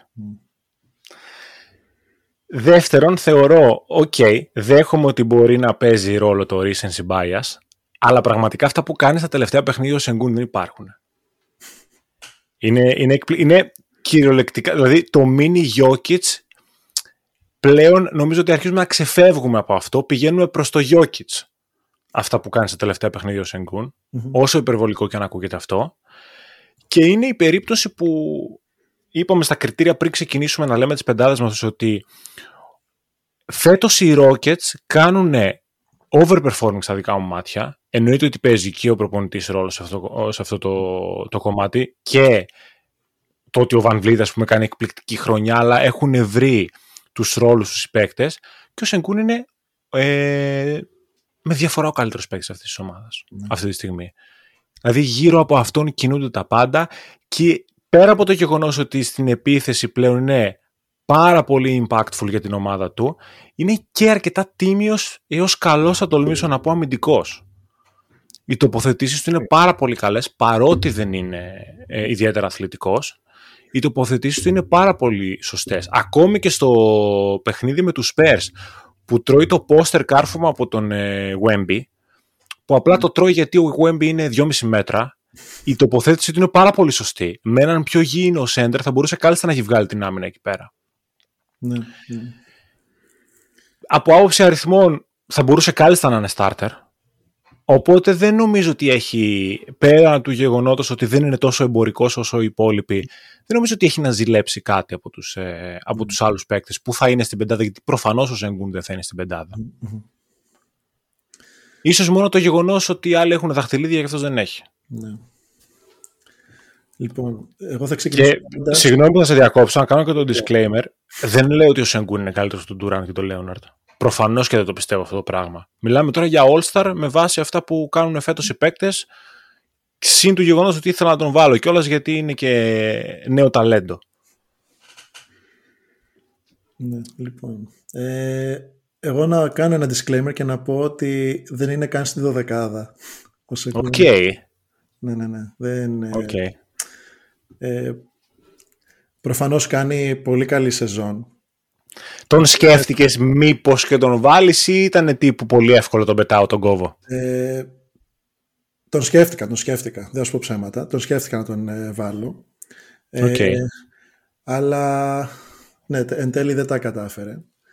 Θα σε κάνω ένα, ένα μικρό throwback και όταν είχατε μιλήσει για το, για το τρίπτυχο ε, Σενγκούν, Σαμπόνις και Γιώκητς. Ναι. Και θα πω ότι σαν Pokemon Trainer δεν θες να έχεις το ίδιο Pokemon δύο φορές στην ομάδα σου. Εσύ έχεις, θα έχεις και Charmander και Charizard στην πεντάδα. Για μένα ο, ο Σενγκούν είναι Charmeleon, δεν είναι Charmander. Έχει γίνει Charmeleon. Okay. Αλλά το ακούω αυτό που λες. Το ακούω αυτό που λες. Ok, okay, ενδιαφέρον, ενδιαφέρον. Ναι, ναι, εντάξει, εγώ Durant ε, δεν μπορούσα να μην έχω. Εντάξει, είναι και ο αγαπημένος σου παίκτης, έτσι να πούμε στον κόσμο, σε περίπτωση που δεν το ξέρουν. Και δεν θα είναι και έκπληξη να είναι στην πεντάδα. Έτσι, μην, ε, μην τρελαθούμε. Δεν λέω ότι άμα ξαφνικά δω τον Λέοναρ και τον Ντουράν θα πω πω τι έχουν κάνει, βγάλουν τον Μαρκάνε και τον Σενγκούν. Η δική μου η πεντάδα είναι πιο παράλογη από τη δική σου εννοείται. Απλά ήθελα να δώσω τα εύσημα σε αυτούς τους δύο που κάνουν πραγματικά τρομερή χρονιά και οι ομάδες τους με αυτούς ε, προτεργάτες κάνουν overperforming ξεκάθαρα. Ναι, ναι, ναι. Γι' αυτό και μόνο τον λόγο. Για τον Μάρκανεν σκέφτηκα να τον συμπεριλάβω στη βασική πεντάδα. Ε, ναι. Εντάξει, είμαι πραγματικά ενθουσιασμένος από τη δουλειά που κάνει ο, ο Will Hardy στο, στη Γιούτα, ο προπονητής. Okay. Ε, και είναι αυτό που λένε όταν σου δίνουν ε, When life gives you lemons, make lemonade. Αυτός φτιάχνει ε, lemon pie, δεν φτιάχνει απλά lemonade. Με αυτά που Ισχύει. Έχει. Ισχύει. Είναι φανταστικός προπονητής, πραγματικά. Ε, ένα τόσο δυσλειτουργικό σύνολο στα χέρια οποιοδήποτε άλλου προπονητή, θεωρώ. Και το κάνει να δουλεύει. Δηλαδή, είχε και με παίχτες... ξεχασμένους ναι. αντικειμενικά. Νομίζω το πιο χαρακτηριστικό παράδειγμα είναι ο Σέξτον. Μπράβο, μπράβο. Αυτό που ήθελα να πω. Είναι... Η άνοδος του Σέξον το τελευταίο διάστημα είναι πραγματικά απίστευτη. Εγώ δεν μπορούσα να διανοηθώ ποτέ ότι ο Σέξον θα μπορέσει να κάνει αυτά που βλέπουμε. Και αν δεν κάνω λάθος, κάπου το πήρα το μάτι μου, διόρθωσέ με αν ε, ξέρεις mm. κάτι διαφορετικό. Νομίζω ότι από το Δεκέμβρη και μετά έχουν το καλύτερο ρεκόρ στο NBA. Με πιάνεις στα διάβασμα. Αλλά δεν θα μου έκανε καθόλου. Okay. Είχα μείνει σε ένα ρεκόρ τύπου 14-3. Είχαν κάνει ένα πολύ καλό stretch τέτοιου τύπου. Αν δεν είναι, πάντως είναι κάπου και κοντά. Ναι, ναι. Βέβαια και πέρσι είχαν ξεκινήσει, αν θυμάσαι, είχαν το καλύτερο ρεκόρ στο NBA για μια-δύο εβδομάδες. Και μετά Ισχύει αυτό. Το παρά, δεν ξέρω τι έγινε και πέσανε. Okay, μπορεί να είχαν ξεκινήσει και με εξωπραγματικά ποσοστά, δεν τα θυμάμαι ακριβώς. Αλλά ναι, έδειξε ο Will Hardy ότι είναι πολύ ικανός προπονητής. Γι' αυτό για μένα έχει περισσότερη αξία αυτό που κάνουν φέτος, γιατί είναι διαφορετικό το να γίνεται στην αρχή της σεζόν, που αν θυμάσαι πέρυσι, στην αρχή της σεζόν όλοι παίζαν καλά. Λέγαμε ότι θα πάει ο Wemby να είναι νούμερο ένα draft pick και αντί να ταγκάρουν όλοι πάνε να μπουν playoffs στην αρχή. Που ήταν παράλογο αυτό. Μέχρι και οι Spurs κερδίζανε πέρυσι στην αρχή. Ναι, σωστά. Okay, okay. Ναι, και να πούμε και έναν ξεχασμένο παίκτη ακόμα που παίζει καλά και είναι και ο John Collins. Σωστό γι' αυτό. Παίζει και αυτός έτσι αρκετά καλά. Πολύ ξεχασμένος κι αυτός. Πολύ ξεχασμένος κι αυτός. Ναι, ναι, ναι. Ε, και αυτό, η βασική πεντάδα δεν περίμενα ποτέ να λειτουργεί. Και λειτουργεί φανταστικά. Γι' αυτό θα άξιζε να λειτουργεί και η βασική πεντάδα των West με τον ε, Μάρκανε στο 3. Αν θες την ε, γνώμη okay, Okay. Πάμε όμως να δούμε και τις ε, υπόλοιπες ε, ναι. θέσεις για να ολοκληρωθεί η δωδεκάδα. Να γυρίσουμε πίσω στους ε, East. Ναι. Ε, θέλεις να μου πεις τα γκάρτ σου; Ναι. Ε, να πούμε πάλι εδώ ότι για τις 7 υπολοιπόμενες θέσεις έχουμε, πρέπει να βάλουμε δύο guard, τρία frontcourt, ε, τρεις frontcourt παίχτες και μετά δύο wildcard που διαλέγουμε ό,τι θέλουμε εκεί. Ε, ναι, και στις θέσεις των δύο guard έχω Μπράνσον και Μίτσελ. Για αυτά βγήκανε τσακ μπαμ, πολύ εύκολα. Οκ, okay, οκ. Okay. Ε, ναι, εντάξει, Μπράνσον και ο Μίτσελ, δύο θα, πω, θα τολμήσω από παρεμφερείς παίκτες. Mm-hmm. Δηλαδή έτσι ball dominant ε, κοντά guards που είναι φοβερή έτσι στο σκοράρισμα και στη δημιουργία. Ε, ναι, και τώρα οι Knicks να πούμε ότι και με την έλευση του Ανουνόμπι στα τελευταία 10-15 παιχνίδια έχουν βρει πολύ καλό ρυθμό και έχουν ανέβει. Σωστό είναι αυτό. Και ματσάρα χθες με το, με τον Brooklyn στο τοπικό derby. Ναι, ναι, ναι. Πολύ Τρομερό φινάλε. Mm. Οπότε ναι, αυτά είναι τα guard μου. Δεν ξέρω, θέλω να σε ρωτήσω, δεν ξέρω αν είχες συγκεκριμένο κριτήριο στο πώς έβαλες τους παίκτες σε αυτές τις θέσεις. Δηλαδή, το δικό μου κριτήριο ήταν το εξής. Την wild card την πήρανε οι παίκτες που δεν χωρούσαν προφανώς, αλλά μπήκανε στο τέλος η δωδεκάδα μου. Δηλαδή δεν έβαλα κάποιον με wild card που άξιζε. Για μένα δηλαδή αυτοί που είναι στα guards αν δεις κάποιο guard σαν ε, Μπαλαντέρ, σαν wildcard, άξιζε περισσότερο, άξιζαν περισσότερο οι δύο guards παρά αυτούς που είναι στη wildcard και το αντίστοιχο για τους front courts. Έτσι το πήγαμε, αυτή τη λογική. Σωστά. Οπότε θα σου πω, okay. Οπότε θα σου πω ότι έχουμε έναν κοινό, mm-hmm. αυτός είναι ο Μπρόνσον, αλλά δεν έχω βάλει το Μίτσελ εγώ στην άλλη θέση. Και έχω βάλει έναν παίκτη που δεν είμαι σίγουρος καν αν θα είναι στη δωδεκάδα σου. Θες να μαντέψεις; Ε, θα, ναι, θα πάρω το take και θα, θα πω το Trey Young. Γιατί εμένα δεν ήταν. Στο τέλος δεν κατάφερε να μπει. Οπότε θα πω Young. Ωραία. Εγώ θα σου πω ότι ο Trae Young δεν είναι καθόλου στο δεκάδα μου. Οκ. Okay, okay. Γιατί είμαι πολύ αυστηρός μαζί του λόγω του ταλέντου που έχει και δεν είμαι ικανοποιημένος από αυτό που βλέπω φέτος. Εντάξει. Οπότε θα σου πω ότι έχω βάλει τον Derrick White. Κάτσε, σαν. Ε, Πρώτες, Σαν πρώτα, δύο guard, πρώτα δύο guard. Πρώτα δύο guard, ναι. Mm-hmm. Νομίζω ότι ο Derrick White είναι ο, ο απόλυτος glue guy φέτος για τους ε, Boston Celtics. Ναι. Κάνει αδιανόητη σεζόν. Δεν στέκομαι τόσο πολύ στα νούμερα που είναι τα λιγότερο εντυπωσιακά σε σχέση με τους υπόλοιπους παίκτες που θα δούμε ας πούμε, στην All-Star 12 αν, ε, αν είναι τελικά. Αλλά είναι ίσως ο παίκτης κλειδί για το πώς παίζουν κυρίως στην άμυνα οι, mm-hmm. οι Celtics, αλλά και στην επίθεση. Βασικά δεν ξέρω καν γιατί το ανέφερα αυτό. Είναι ο απόλυτος glue guy, τελεία. Και στις δύο πλευρές του γηπέδου. Πίστευε κανείς ότι αυτός θα μπορούσε να είναι ο Drew Holiday, αλλά είναι ο Derek White ξεκάθαρα για μένα. Ναι. Ε, νομίζω ότι παίζει με διαφορά το καλύτερο μπάσκετ στην καριέρα του. Βοηθάει πάρα πολύ το franchise των Celtics που έχουν πάρα πολύ ταλέντο ε, και στην επίθεση και στην άμυνα. Οπότε εννοείται ότι αυτό σου δίνει περισσότερο χώρο να δείξεις πόσο καλός είσαι κι εσύ. Αλλά αν σκεφτεί κανείς ότι ο Derek White ήρθε να είναι ένας παίκτης rotation σε πρώτη φάση ε, και ίσως όχι καν starter και πλέον έχει φτάσει στο σημείο να είναι ένας από τους σημαντικότερους παίκτες των ε, Celtics που μετά το Datum ίσως από αυτόν ξεκινάει και η πεντάδα αν βγάλεις τον Datum Νομίζω ότι του αξίζει σίγουρα μια θέση στη, στη 12 του All-Star. Ναι, ναι. Ε, θα, θα πω ότι ο Derek White ήταν στη 12 μου, αλλά βγήκε τελευταία στιγμή για τον Trey Young, αυτό που σου είπα πριν. Okay. Που μεταλλάνιζε έτσι πάρα πολύ η τελευταία Ε, ναι, συμφωνώ, συμφωνώ απόλυτα. Ο Derek White είναι ο ορισμός του glue guy. Ο ορισμός του glue guy. Δεν έχω ξέρεις κάτι άλλο να πω. Είναι όλες οι επιλογές που κάνεις στην επίθεση, όλα τα διαβάσματα, όλα οι αλλαγές στην άμυνα, τα close out, δεν κάνει ποτέ λάθος πραγματικά. Ε, και δεν ξέρω, για τους Celtics να πω ότι ε, δυσκολεύτηκα πάρα πολύ, δεν ήξερα. Έχω άλλον ένα παίκτη το Celtics. Okay. Και δεν έβαλα τον Derek White γιατί θα είχα πολλούς παίκτες στο Celtics. Αυτό. Το, το ίδιο έκανα και εγώ, μάλλον με τον άλλον παίκτη που βάλες εσύ. Okay. Okay. Γιατί λέω μετά δεν γίνεται να. Ναι. Ξέρεις, από ένα σημείο και μετά πάει και το ότι, OK, έχεις σε μια πολύ καλή ομάδα που κερδίζει. Προφανώς όλοι θα έχουν λίγο πιο φουσκωμένα νούμερα και δεν είναι δίκαιο για κάποιους άλλους που παίζουν σε χειρότερες ομάδες. Okay. Ε, για τον Trey Young, ποια είναι έτσι η γνώμη σου; Ε, για τον Trey Young, εντάξει, συγκριτικά με τον Derek White εννοείται τον θεωρώ καλύτερο παίκτη, αλλά φέτος νομίζω είναι πάρα πολύ κακός. Και αυτός και οι, και οι Hawks. Μμμ. Δηλαδή περίμενα κάτι πολύ καλύτερο.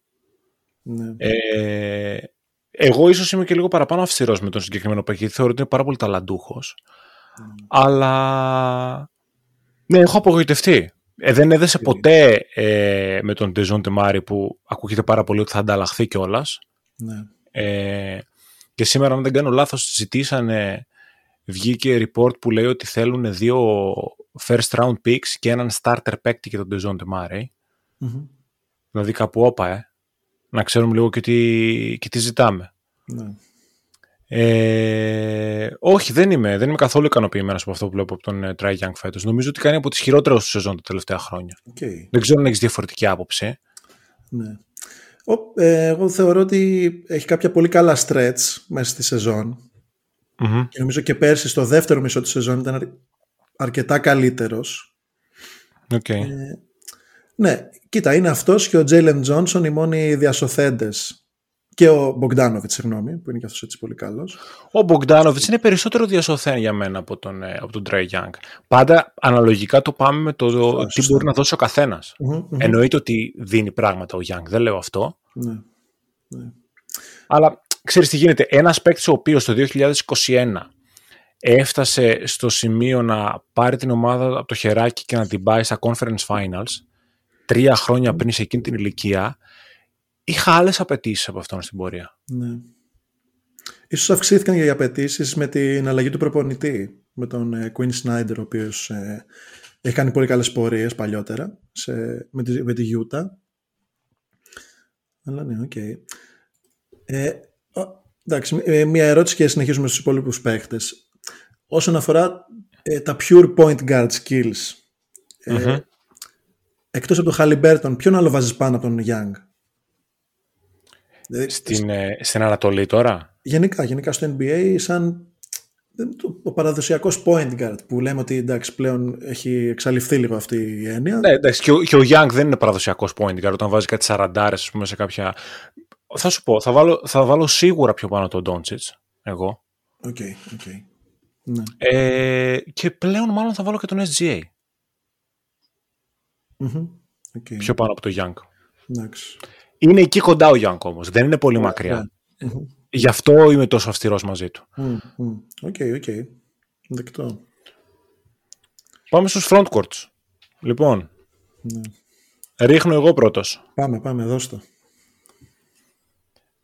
Μπάμα Ντεμπάγιο. Μμμ. Πάολο Μπανκέρο. Σκότι Barnes. Δύο στα τρία. Δύο στα τρία. Ναι, ναι, ναι, ναι. ναι. Που, τι δεν έβαλες, δεν έβαλες τον Σκότι; Δεν έχω βάλει το Σκότι και το σκεφτόμουν πάρα πολύ να τον βάλω. Οκ. Και εν τέλει έβαλα τον παίκτη των Celtics που συζητάγαμε πριν. Μμμ. Ε, θες να μαντέψεις ποιος είναι από τους δύο; Κοίταξε, προφανώς είμαι ανάμεσα σε Jaylen Brown και Kristaps Porzingis. Ναι. Προφανέστατα. Mm. Να σου πω κάτι. Θα στεναχωρηθώ αν μου πεις ότι έχεις βάλει τον Jaylen Brown. έχεις βάλει τον Jaylen Brown. όχι, όχι. τον Porzingis. Μπράβο. Έχεις βάλει τον, τον Porzingis, ε. ναι, ναι, ναι. Ωραία. Χαίρομαι που έχεις βάλει τον Porzingis, γιατί ο Brown δεν το αξίζει να είναι. Γιατί... Αυτό θεωρώ εγώ. Τον έχεις βάλει στα wildcards. Ω, δεν τον έχω, δεν τον έχω βάλει. Αλλά τον έκανα consider, παιδί μου, να μπει. Εντάξει, και εγώ ρε παιδί, εντάξει, εννοείται ότι τον έκανα. Αλλά θεωρώ ότι φέτος δεν είναι ούτε τόσο impactful στην ομάδα. Απλά υπάρχει εκεί ένας Jalen Brown, ο οποίος κάποιες βραδιές, επειδή είναι καλός scorer, θα βάλει και κάποιους πόντους, θα σου βάλει και μια τριαντάρα. Αλλά μέχρι εκεί, δηλαδή, αν αφαιρέσεις αυτή τη στιγμή τον Jaylen Brown από τους Celtics και βάλεις ε, την πρώτη αλλαγή των Celtics μέσα, πάρε όποιον θες, Μμμ. δεν θεωρώ ότι στην regular season θα είναι πολύ χειρότερη. Οκ. Hot. Δεν είναι, δηλαδή, hot. Συμφωνώ. Άμα το κάνεις αυτό με τον Tatum, είναι άλλη ομάδα. Ναι. Άμα το κάνεις αυτό με τον, ε, με τον Derrick White, θεωρώ ότι θα έχουν πολύ μεγαλύτερο πρόβλημα. Οκ, οκ. Σε αυτό συμφωνώ, σε αυτό συμφωνώ. Θε, θεωρώ, ρε παιδί μου, δεν λέω ότι είναι. Ε, πώς να το πω, δεν τον χρειάζονται καθόλου οι Celtics, αλλά το impact του είναι πολύ χαμηλότερο από αυτό του Tatum σίγουρα, του Derrick White σί- σίγουρα και του υγιούς Πορζίνγκη σίγουρα. Γιατί θα πω το πιο απλό πράγμα. Αν οι Celtics δεν έχουν τον Πορζίνγκη υγιή στα playoffs, δεν θεωρώ ότι θα πάνε στο τελικό του NBA. Okay. Θα έχουν πολύ σοβαρό θέμα στο, στο 5. Δηλαδή βασίζεται πάρα πολύ το roster στο να έχουν υγιή τον Πορζίνγκη. Mm, mm.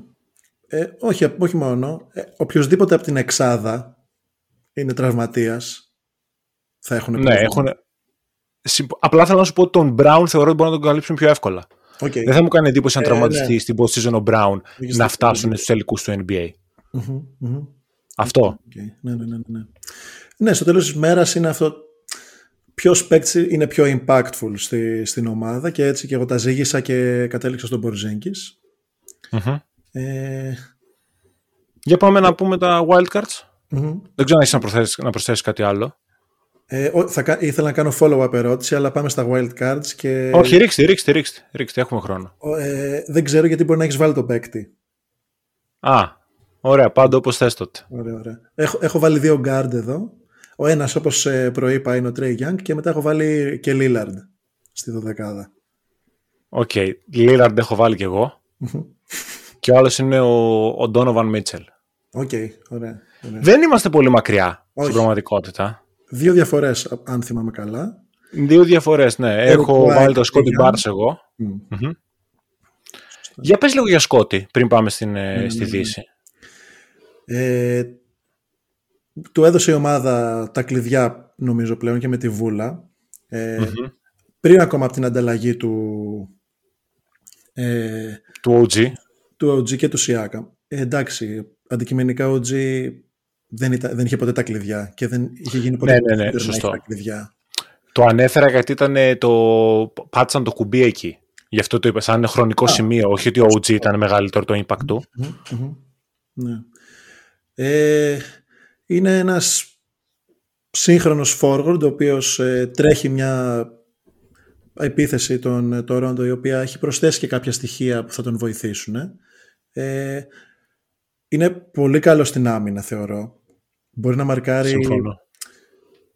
Θα τολμήσω να πω μπορεί να μαρκάρει και τις πέντε θέσεις σε ικανοποιητικό βαθμό. Αναλόγως ποιον έχει η άλλη ομάδα πεντάρι θα μπορούσε να μαρκάρει και στο 5, ναι. Ναι, ναι, ναι. ναι. Ε, και θεωρώ ότι οι Toronto κινήθηκαν σωστά παίρνοντας και το, τον Quickly και τον Barrett, δηλαδή προσθέσανε κάποιο έτσι, πιο off-ball στοιχείο, δηλαδή παίκτες που δεν θέλουν τόσο πολύ την μπάλα στα χέρια τους, γιατί ε, Scotty Barnes ε, is running the show. Αλλά ναι, ε, μου αρέσει πάρα πολύ, μου αρέσει πάρα πολύ ο Scotty Barnes και από αυτό το draft έχουν βγει αρκετά καλοί παίκτες. Ε, το Ισχύει. συγκεκριμένο. Ε, το οποίο με φέρνει στη follow-up ερώτηση. Ε, Για ρίχτε. γιατί τον Μπανκέρο και όχι τον ε, Franz; Ως επίτιμο μέλος του Only Franz. Ναι, σωστό είναι αυτό. Ως, ε, ε, κοίταξε, εγώ με τους παίκτες που, που μου αρέσουν Είσαι πιο αυστηρός. είμαι αρκετά, είμαι αρκετά αυστηρός. Θα μου πεις τότε γιατί βάζω τον Σενκούν πεντάδα.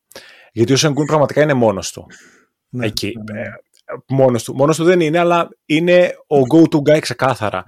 Στους Orlando Magic δεν είναι ξεκάθαρα ο go-to guy ο Franz. Ναι. Είναι περισσότερο ο Μπανκέρο, αν θέλουμε να είμαστε αντικειμενικοί, παρά ο Φραντς. Απλά ο Φραντς είναι πάρα πολύ καλός, ακόμη και όταν χρειάζεται να είναι είτε ο go-to guy, είτε ο second guy. Μμμ. Ε, γι' αυτό θεωρώ ότι σαν παίκτη το potential του στα δικά μου μάτια, μάλλον δεν ξέρω αν είναι μεγαλύτερο του Μπανκέρο, αλλά μου αρέσει περισσότερο. Ωραία. Νομίζω ότι η σεζόν που κάνει ο, ο Πάολο Μπανκέρο στα σημεία είναι καλύτερη από τον Barnes. Ναι, ναι, ναι. Ίσως επηρεαζόμενος λίγο και από το efficiency του ως προς τους αριθμούς αν θέλεις. Μμμ. Νομίζω ότι εκεί με κέρδισε περισσότερο ο Μπανκέρο. Οκ. Νομίζω έπαιξε και ρόλο λίγο το ότι έχασε ένα σημαντικό διάστημα ο Φραντς. νομίζω, αυτό, τρεις σωστό. εβδομάδες. Και τους κράτησε αρκετά καλά ο, ο Μπανκέρο. Όχι μόνος στο προφανώς, αλλά ήταν αρκετά καλός. Εγώ έχω πει, ε, εγώ τον Μπανκέρο τον προτιμώ από το Φρανς. Οκ. Έχω, και έχω κάνει και συζήτηση και με τον Μάνο και του έχω πει ότι προφανώς βλέπω τον Φρανς να είναι multi-time all-star Μμμ. και να κάνει μια καριέρα αντίστοιχη με του Paul George, δηλαδή το trajectory της καριέρας να είναι κάπως έτσι. Ε, ναι, και θα πω ναι, Banquero over France. Αυτό. Τώρα μπορεί μετά από αυτό που, που έχουμε κάνει να μας κόψει το επεισόδιο να μην, να μην το ανεβάσει καν, ε. Ο, έχει κι άλλο μετά. Μπορούμε να, κάνουμε και, να το κάνουμε και χειρότερο. Αυτό, κάτσε, αυτό που το έχουμε, αυτό που το έχουμε κάνει ήδη. Μπορεί να γίνει και το τρίτο, να γίνει και αυτό μαζί στο επεισόδιο εννοώ. OK, okay, OK. Okay. Πάμε λοιπόν. Αφού την, την πετάς την, την πάσα πάμε. Λοιπόν, πάμε στους αναπληρωματικούς ε, της Δυτικής Περιφέρειας. Ας ξεκινήσω εγώ με τα guards τώρα να πεις εσύ τους frontcourts μετά. Ωραία. Ε, παίρνω εδώ το take και θα πω ότι έχουμε βάλει τους ίδιους. Mm-hmm. Ωραία. Και θα σου πω ότι έχω βάλει Anthony Edwards και De'Aaron Fox. Ε, δεν έχουμε βάλει τους ίδιους. OK. Okay. Έχεις βάλει στο έναν από τους δύο; Έχω βάλει, εννοείται. Τον Edwards. Edwards. Τον Edwards. OK, okay, okay. Έχω βάλει Edwards. Ε, ο, αναπληρω... ο αναπληρωματικός guard που έχω βάλει είναι ο Devin Booker. Έβαλε τον Booker, OK. Okay. Mm, mm, ναι, ναι, ναι, ναι. ναι.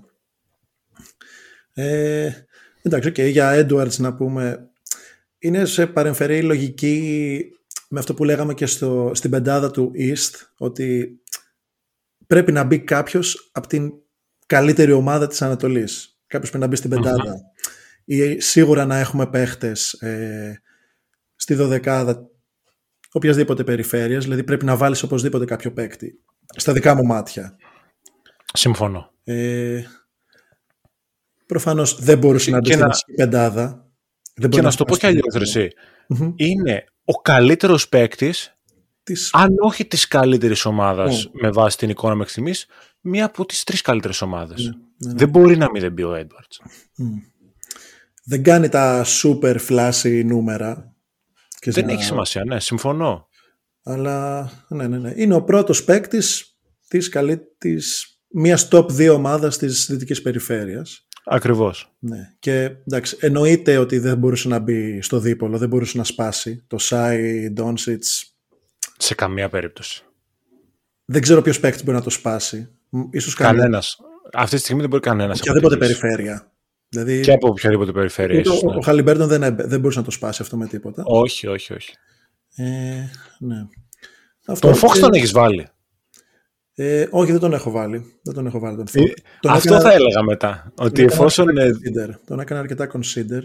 Αλλά δεν ξέρω, δεν είμαι πολύ φαν των Kings. Δεν με, δεν με Γι' αυτό, ε. Ναι, ναι, ναι. ναι, ναι. Okay. Γι' αυτό. Εγώ έχω κάνει άλλη σφαγή στην πορεία, αλλά θα, θα το καταλάβεις πιο μετά. OK, okay, okay. Για ρίξε τους front courts τώρα. Ναι. Ε, αυτά ήταν ναι, τρία πολύ εύκολα ονόματα. Μου ήρθαν δηλαδή τσακ μπαμ ε, και μου κάνει πολύ εντύπωση που δεν έχουμε αναφέρει το ένα από τα τρία ονόματα καθόλου στο θα αναφερθεί, θα αναφερθεί τώρα, εντάξει. Είναι αναπόφευκτο. Ε, και έχουμε Μάρκανεν, ε, Davis και Λεμπρόν. Αυτοί okay. είναι τις ε, frontcourt παίκτες που διάλεξα. Mm-hmm. Ε, και να, ναι, να πω ότι σε αυτό που λέγαμε πριν και συζητάγαμε με τα κριτήριά μας για τη βασική πεντάδα ε, ζορίστηκα, ήθελα να, πάρω, να βάλω έναν εκ των Davis και LeBron στην ε, βασική πεντάδα, αλλά λόγω της πορείας που έχει η ομάδα δεν μπορούσα. Δεν μπορούσα. Και, Συμφωνώ. Ναι, μία μικρή ερώτηση τώρα, να, να πλαγιάσουμε λίγο, μια παρένθεση. Παρακολουθείς μια δεύτερη ομάδα στο NBA. Έχεις τους Bucks προφανώς.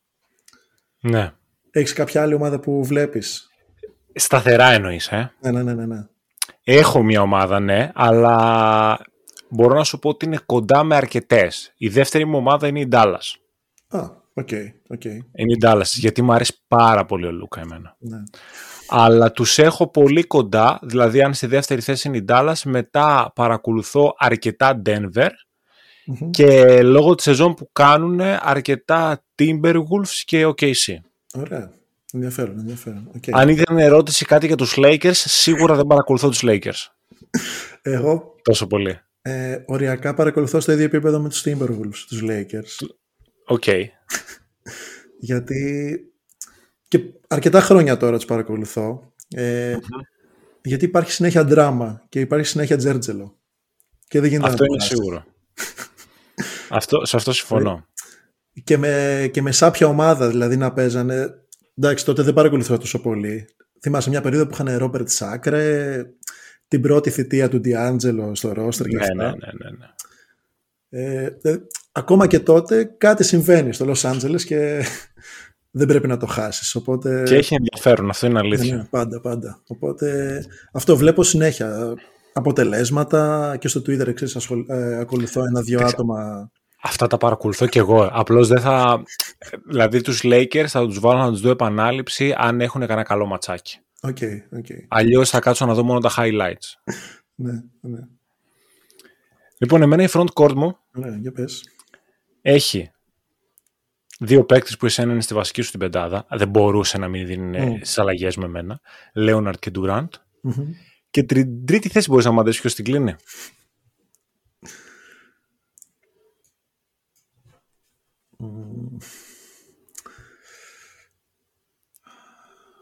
Δεν είναι κάποιος από τους Lakers νομίζω. Να το πάω με την εισάτοπο επαγωγή. Εγώ δεν λέω κάτι. Ναι. Θα το YOLO άρω και θα πω, ξέρω εγώ, Τσέτ. Θα πω έτσι, ένα όνομα. Τον έκανα consider, αλλά δεν τον έχω βάλει στο δεκάδα, γιατί τελευταία έχει πέσει λίγο. Σωστό, σωστό. Ε, είναι κάποιος από τους Lakers, αλλά είναι ο Άντωνι Ντέιβις και δεν είναι ο OK. LeBron. Γιατί έχω εντυπωσιαστεί με το, con- με το consistency του Άντωνι Ντέιβις φέτος. Ναι, ναι. Θεωρώ ότι ο Άντωνι Ντέιβις είναι ο βασικότερος λόγος που αυτή τη στιγμή οι Lakers είναι ακόμη και σε αυτή τη θέση που είναι. Ε, κρατάει όλη την άμυνα οριακά μόνος του και στην επίθεση αν όχι όλα τα βράδια τα περισσότερα είναι πάρα πολύ καλός. Η αλήθεια είναι ότι και ο Λεμπρόν ξεκίνησε πάρα πολύ φορτσάτος κάνοντας μια από τις καλύτερες σεζόν του, αλλά στην πορεία έπεσε και είναι και λογικό έτσι. Μιλάμε για 39 χρονών παίκτη. Ναι. Δεν λέω ότι είναι κακός ο Λεμπρόν και θα το πω και όλα τώρα γιατί είναι η σειρά μου μετά να πω για τους wildcards. Τον έχω βάλει στα wildcards στο Λεμπρόν. Okay. All Star χωρίς Λεμπρόν δεν γίνεται μέχρι να, Αυτό, αυτό, αυτό. με- μέχρι να φύγει. Αλλά νομίζω ότι δεν ήταν στο επίπεδο να μπει πιο πάνω στα δικά μου μάτια. Μμ. Είναι για να είναι εκεί στα, στα wildcards. Ε, θα είναι βασικός όμως. Στο, τε- στο τέλος της μέρας τι πιστεύεις; Εγώ πιστεύω θα είναι βασικός. Σίγουρα θα είναι βασικός. Τι συζητάμε τώρα; Popularity contest, ξεκάθαρα. Τι συζητάμε τώρα; Το οποίο μου έχει κάνει τρομερή εντύπωση που ο Γιάννης σε δημοφιλία είναι πιο πάνω από το Λεμπρόν. Ή Μπράβο. τουλάχιστον ήταν μέχρι ένα σημείο, δεν ξέρω αν τον πέρασε Μμ, μμ, ο, μμ. ε, ο Λεμπρόν. Ναι, ναι, ήταν, ήτανε πρώτος ο Γιάννης. Ισχύει. Ισχύει. Το... Θα δούμε, θα δούμε μέχρι, μέχρι αύριο τι έχει να γίνει. Μμ. Και εντάξει τώρα, θες να, να τον πεις εσύ τον τελευταίο μου που έβαλα στο, στα wildcards. Σ' αφήνω να τον πεις εσύ. Πες μου τι έβαλες τώρα την Κομπέρ. Εννοείται ότι έβαλα τον Rudy Gobert. Πω, Εννοείται ότι έβαλα τον Defensive Player of the Year. Θα μας ψάχνουν στο Αμπελαλέ, έτσι, το ξέρεις. Θα μας Να σου πω κυνηγάνε κάτι. όλους. να, να, εγώ θα σου πω το εξής. Έστω ότι βγάζω τον Rudy Gobert. Να τον βγάλω για να βάλω ποιον; Δηλαδή, τον Booker δεν τον έβαλα γιατί εμένα καταρχάς με είχε εκνευρίσει ο Booker γιατί έχει χάσει πόσα παιχνίδια στην αρχή της σεζόν που ήταν ε, τραυματίας. Και με είχε εκνευρίσει γιατί τον είχα και στο Fantasy. Οπότε μόνο και μόνο από αυτό δεν έμπαινε ο Booker. Τέλος. Ναι. Και στην τελική οι Suns δεν πάνε και τόσο καλά για να έχουν και δεύτερο παίκτη μέσα. OK. OK. Δηλαδή το βλέπω και λίγο, και λίγο έτσι. Ο Μάρεϊ δεν είναι για να μπει γιατί και αυτός έχασε πάρα πολλά παιχνίδια. Που είναι ρε παιδί μου παίκτης σε επίπεδο All Star. Μμ. Ποιος άλλος θα μπορούσε να είναι στη θέση του, του Γκομπέρ; Ναι. Θεωρητικά θα μπορούσε ο Κατ, αλλά το impact του Γκομπέρ είναι πολύ μεγαλύτερο. Θεωρώ. Ναι, ναι, Ο Τσέτ η απόδοσή του έχει πέσει αρκετά. Μμ. Κανένας άλλος από τους OKC θεωρώ ότι δεν είναι για να μπει σε All Star. Ναι. Ο Wemby δεν το ακούω καν γιατί είναι τελευταίοι οι Spurs. Μμμ. Για κανένα λόγο δεν θα έμπαινε ας πούμε, στη, στη δική μου τη δωδεκάδα, γιατί δεν πληρεί καθόλου αυτό το κριτήριο. Zion Ingram δεν το πολύ ακούω. Ναι. Δεν ενθουσιάζομαι. Ναι, πάντα μπαίνουν στη λίστα και οριακά τα καταφέρνουν. Ναι, ναι, ναι. Αυτό. Paul George. Θα μπορούσε, ρε, εσύ, ο- είναι η μοναδική λύση που θα μπορούσε να μπει στη θέση του Γκομπέρ. Μμμ, μμμ. Αλλά επειδή δεν ε, είμαι τόσο μεγάλος φαν των Clippers, δεν ήθελα να βάλω και δεύτερο παίκτη. Οκ. Και θεωρώ ότι το impact του Leonard είναι μεγαλύτερο από αυτό του Paul George. Ναι. Ε, στα σημεία ίσως, γιατί ο Paul George κάνει πολύ καλή σεζόν. Μμ. Ε, και οι Clippers γενικά έχουν ανέβει πάρα πολύ. Αυτό θα το πούμε και σε επόμενο επεισόδιο σίγουρα. Αλλά όχι, ήθελα να βάλω το Rudy Gobert. Ωραία. Okay. Δηλαδή εδώ μπαίνει ο παράγοντας, ήθελα να βάλω το Rudy Gobert, τέλος. Ναι, ναι, ναι. Ε, και εγώ ήθελα πάρα πολύ να τον βάλω. OK. Okay. Σαν wildcard, αλλά δε, οριακά δεν μπήκε στη λίστα. Ήταν της τελευταίας στιγμής. Okay. Εγώ πάλι έχω δύο guard στα wildcards. Mm. Έχεις βάλει τον Paul George. Όχι, όχι. Έχω βάλει Murray. Α, έβαλες τον Τζαμάλ Μάρεϊ. Ναι, έχω βάλει Τζαμάλ Μάρεϊ και έχω βάλει και Στεφ. Αυτό είναι το, το πολύ πικάντικο mm. από μένα. Δεν έχω βάλει το Στεφκάριο. Ναι, ναι, ναι. Okay. Ε, θεωρώ α, απαράδεκτη τη σεζόν που κάνουν οι Warriors. Ε, mm. Εγώ τους είχα βάλει στους contenders στην αρχή της σεζόν. Βασικά στους borderline contenders. Δηλαδή είχα πει για Bucks, Celtics και Nuggets και αμέσως μετά οι Warriors. Και αυτή τη στιγμή είναι οριακά σε τροχιά play-in. Mm-hmm. Είναι εκτός play-in βασικά αυτή τη στιγμή. Ναι, ναι, ναι. Ο Κάρι ξεκίνησε πάρα πολύ καλά, αλλά τον έχει πάρει και αυτόν η κάτω βόλτα λόγω της πολύ κακής ομάδας.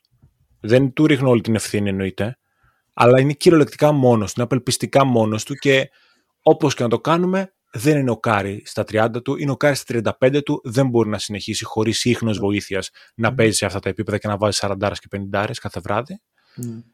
Και λόγω αυτού δεν τον έβαλα. Ναι. Και να πούμε ότι αυτή η version του Κάρι δεν ε, οδηγεί σε, σε, σε πολύ μεγαλύτερη επιτυχία. Δηλαδή, τη, τη σεζόν που έκανε career high σε πόντους και αυτά ήταν σεζόν που η ομάδα δυσκολευόταν. Ε, συμφωνώ, ναι, συμφωνώ. Αυτό. Ε, αλλά ναι, είναι, είναι αυτή η αστερόσκονη ρε φίλε. Δεν, μπορείς να το, δεν μπορούσα να τον κρατήσω έξω. Είναι, είναι δεν, δεν, δεν, έχω να πω κάτι. Δεν έχω να πω κάτι σε αυτό που λες, γιατί είναι ο Στέφεν Κάρι. Δηλαδή, αν μου έλεγες, ο Στέφεν Κάρι μπαίνεις στο δεκάδα μου, γιατί είναι ο Στέφεν Κάρι, δεν θέλω να σου πω άλλο λόγο, θα το άκουγα, θα το δεχόμουν. Δεν, είναι σαν το Λεμπρόν, ρε παιδί μου, σε αυτό το κομμάτι, κατάλαβες. Ναι. Αλλά από την άλλη, ήθελα να βάλω το Ρούντι Γκομπέρ γιατί πέραν του χαβαλέ και του beef που υπάρχει ας πούμε, σε αυτό το θέμα με τον Μάνο, Ναι. είναι πάρα πολύ βασικό κομμάτι ε, των Timberwolves που είναι καταπληκτική φέτος. Και είναι ίσως ο, ο νούμερο ένα παίκτης που δένει τόσο καλά την άμυνα. Ναι, ναι, ναι, συμφωνώ. Και να σου πω και κάτι. Πέρσι, ο... αυτός που ήταν να γίνει αμυντικός της χρονιάς, ο Τζάρεν Τζάξον, μπήκε και αυτός στην, ε, στο All-Star Game. Οπότε μπορείς να κάνεις ε, το, το argument ότι με την ίδια λογική, γιατί να μην μπήκε ο, και ο Γκομπέρ σε, αυτό το, Σωστό. σε αυτή τη Σωστό. λίστα. Ακριβώς. Μπορώ να ακούσω όλα τα case. Εγώ ό- όταν έκανα τη λίστα με όλους τους παίχτες έβαλα σχεδόν 50. Θυμάσαι που τη μοιράστηκα μαζί σου κιόλας. Ναι. Σχεδόν είχα 50 παίκτες που μπορώ να ακούσω το case για όλους. Ότι θα μπορούσαν Οκ. να πούνε στη, δο- στην ε, 12 Προφανώς. Προφανώς, προφανώς. Γι' αυτό είναι και επεισόδιο πιο, πιο fun, Ναι. ε, για να γίνει και περισσότερο αυτή η συζήτηση. Ε, Wemby τον έκανες καθόλου consider, τον σκέφτηκες; Όχι, όχι. Γιατί είναι τελευταία η Spurs. Εντάξει, κάνει, έχει ανέβει πάρα πολύ, του το δίνω. Δηλαδή στα μάτια μου στην αρχή ε, τη σεζόν ο Τσέτ ήταν ε, σίγουρα καραμπίνα Rookie of the Year. Τώρα οριακά μπορεί να βάζω και το Wemby. Οριακά μπορεί να βάζω και το Wemby αυτή τη στιγμή με, αυτό, με τις εμφανίσεις στο τελευταίο διάστημα και των δύο, γιατί ο ένας έχει πέσει και ο άλλος έχει ανέβει. Και θεωρώ ότι επειδή κάνουν contending σε εισαγωγικά αν θες να το βάλουμε η OKC, ε, παίζει ρόλο το γεγονός ότι το σώμα του, του Holmgren δεν έχει συνηθίσει να είναι σε αυτό το επίπεδο συνεχόμενο. Νομίζω βγαίνει αυτό και είναι και λογικό έτσι, δεν το κατηγορώ για κάτι. Είναι πολύ λογικό. Έχει βρει το, αυτό το λεγόμενο rookie wall. Είμαστε σε αυτή την περίοδο της Ακριβώς. σεζόν που ζορίζεται αρκετά. Αλλά ναι, είναι πολύ, πάρα πολύ σημαντικός, πάρα πολύ σημαντικός για την ομάδα. Ε, ναι, για, για Rookie of the Year, ε, εσύ ποιον βλέπεις, τον Wemby, σε αυτή τη φάση τώρα, άμα έπρεπε να ψηφίσεις σήμερα; Πφ, Μάλλον οριακά θα βάζω το Wemby. Ναι, μέχρι πριν μια-δύο εβδομάδες θα σου έλεγα τον Τσέτ, αλλά θα πω Wemby τώρα. Okay. Ναι, ναι, ναι. Και εγώ έχω αρχίσει έτσι να γυρίζω την πιφτέκα, ενώ ήταν ε, πολύ ξεκάθαρα στα μάτια μου. Ε, επέ- έχω επηρεαστεί από το, πρόσφατο slump που έχει την κάθοδο στην απόδοσή του, αλλά εδώ είμαστε και θα δούμε. Είμαστε στα μέσα της σεζόν. Αλλά Αυτά. είναι αυτό δίπολο ξεκάθαρα για Rookie of the Year, αλλά ναι, πάμε. Ναι. Αυτές ήταν οι, οι δωδεκάδες μας, με εκπληξούλες, κυρίως από μένα. Ναι. Ε, οπότε κράξτε ελεύθερα, που δεν έβαλα τον Κάρι, που έβαλα το Σενγκούν βασικό, αλλά ό,τι και να πείτε δεν θα τον αλλάξω. Ε, δεν ξέρω αν θες να πεις κάτι πριν κλείσουμε. Ε, για κάποια στιγμή αγχώθηκα ότι δεν θα έχεις το Λεμπρόν, να ξέρεις. Και θα μας κυνηγάγανε. Θα μας κάνουν μποϊκοτάζ. Όχι, όχι, εντάξει. θα μας κατέβαζαν το επεισόδιο εκεί πέρα. Οπότε ναι, ναι, λέω ναι, δεν γίνεται. δεν γίνεται. Τον έβαλα. Όχι, ήταν πολύ, πολύ fun όλο το concept ε, και με έβαλε έτσι να σκεφτώ αρκετά και να ψάξω πράγματα και να, να δω παραπάνω παίκτες που ίσως δεν είχα σκεφτεί να τους κάνω έτσι consider για να μπουν στο, στο All-Star Game. Ε, ανυπομονώ έτσι για τις αποφάσεις και τα αποτελέσματα της ψηφοφορίας και θα τα ξανασυζητήσουμε σύντομα τα αποτελέσματα και να μας, όσοι μας ακούτε αν θέλετε μοιραστείτε μαζί μας τις βασικές σας πεντάδες ακόμα και τις δωδεκαδες και more than happy να συζητήσουμε. Και, και more than happy να τις μοιραστείτε κερνώντας και έναν καφέ, έτσι, έτσι να μην το, μην το ξεχνάμε αυτό. Ε, στο Buy Me a Coffee, ε, να μας ακούτε στο, στο Spotify και στις άλλες πλατφόρμες, να κάνετε share τα επεισόδια με φίλους και γνωστούς που ενδιαφέρονται για μπασκετικό content, γιατί θα συνεχίσουμε και να το βελτιώνουμε και να το αυξάνουμε συνεχώς. Ε, σας ευχαριστούμε που ακούσατε το επεισόδιο. Τα λέμε σύντομα.